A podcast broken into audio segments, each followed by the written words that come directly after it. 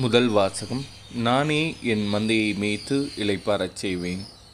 இறைவாக்கினர் எசேக்கியேல் நூலிலிருந்து வாசகம் அதிகாரம் முப்பத்தி நான்கு இறைவாசனங்கள் பதினொன்று முதல் பதினாறு முடிய. தலைவராகிய ஆண்டவர் கூறுகிறார் நானே என் மந்தையை தேடிச் சென்று பேணி காப்பேன். ஓர் ஆயன் தன் மந்தையை நின்று சிதறுண்ட ஆடுகளை தேடிச் செல்வது போல நானும் என் மந்தையை தேடிப் போவேன். மப்பும் மந்தாரமான நாளில் அவற்றை எல்லா இடங்களினின்றும் மீட்டு வருவேன். மக்கள் இனங்களினின்று அவற்றை வெளிக்கொணர்ந்து நாடுகளினின்று கூட்டிச் சேர்த்து அவற்றின் சொந்த நாட்டிற்கு அழைத்து வருவேன். அவற்றை இஸ்ரேலின் மலைகளிலும் ஓடையோரங்களிலும் நாட்டின் எல்லா குடியிருப்புகளிலும் மேய்ப்பேன். நல்ல மேய்ச்சல் நிலத்தில் அவற்றை மேய்ப்பேன். இஸ்ரேலின் மலையுச்சிகளில் அவற்றின் மேய்ச்சல் நிலம் இருக்கும். அங்கே வளமான மேய்ச்சல் நிலத்தில் அவை இளைப்பாரும் இஸ்ரேலின் மலைகளின் மேல் செழிப்பான மேய்ச்சல் நிலத்தில் அவை மேயும். நானே என் மந்தையை மேய்த்து இளைப்பாரச் செய்வேன் என்கிறார் தலைவராகிய ஆண்டவர். காணாமல் போனதை தேடுவேன் அழைந்து திரிவதை திரும்ப கொண்டு வருவேன். காயப்பட்டதற்கு கட்டுப்போடுவேன் நலிந்தவற்றை திடப்படுத்துவேன். ஆனால் கொழுத்ததையும் வலிமையுள்ளதையும் அழிப்பேன். இவ்வாறு நீதியுடன் அவற்றை மேய்ப்பேன். இது ஆண்டவரின் அருள்வாக்கு. இறைவா உமக்கு நன்றி. இரண்டாம் வாசகம். கடவுள் நம் மீது கொண்டுள்ள தம் அன்பை எடுத்து காட்டியுள்ளார். திருத்துதர் பவுல் ரோமியருக்கு எழுதிய திருமுகத்திலிருந்து வாசகம் அதிகாரம் ஐந்து இறை வசனங்கள் ஐந்து முதல் பதினொன்று முடிய.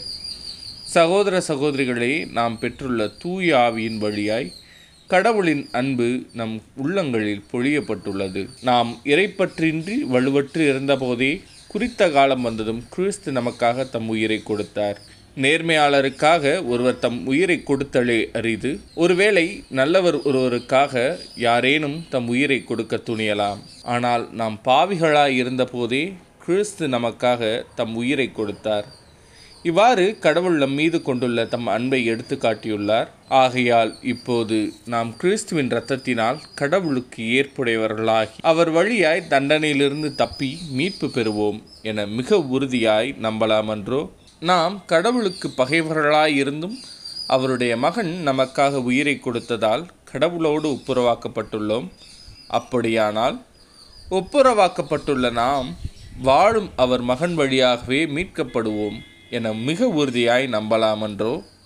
அது மட்டுமல்ல இப்போது கடவுளோடு நாம் ஒப்புரவாகியுள்ள நம் ஆண்டவர் இயேசு கிறிஸ்துவின் வழியாய் நாம் கடவுளோடு உறவு கொண்டு பெருமகிழ்ச்சி அடைகின்றோம். இம்மகிழ்ச்சியை நமக்கு தருபவர் கடவுளே.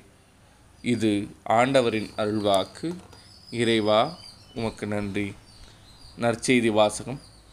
என்னோடு மகிழுங்கள் காணாமற் போன ஆட்டை கண்டுபிடித்து விட்டேன் லூக்கா எழுதிய நற்செய்தியிலிருந்து வாசகம் அதிகாரம் பதினைந்து இறைவசனங்கள் மூன்று முதல் ஏழு முடிய.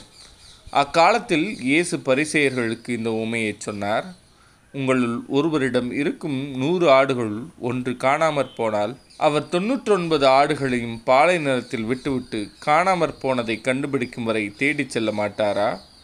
கண்டுபிடித்ததும் அவர் அதை மகிழ்ச்சியோடு தம் தோல்மையில் மேல் போட்டுக்கொள்வார் வீட்டுக்கு வந்து நண்பர்களையும் அண்டை வீட்டாரையும் அழைத்து என்னோடு மகிழுங்கள் ஏனெனில் காணாமற் போன என் ஆட்டை கண்டுபிடித்து விட்டேன் என்பார். அதுபோலவே மனம் மாற தேவையில்லா தொண்ணூற்றொன்பது நேர்மையார்களை குறித்து உண்டாகும் மகிழ்ச்சியை விட மனம் மாறிய ஒரு பாவியை குறித்து விண்ணுலகில் மிகுதியான மகிழ்ச்சி உண்டாகும் என நான் உங்களுக்கு சொல்கிறேன். இது ஆண்டவரின் அருள்வாக்கு. கிறிஸ்துவே உமக்கு புகழ்.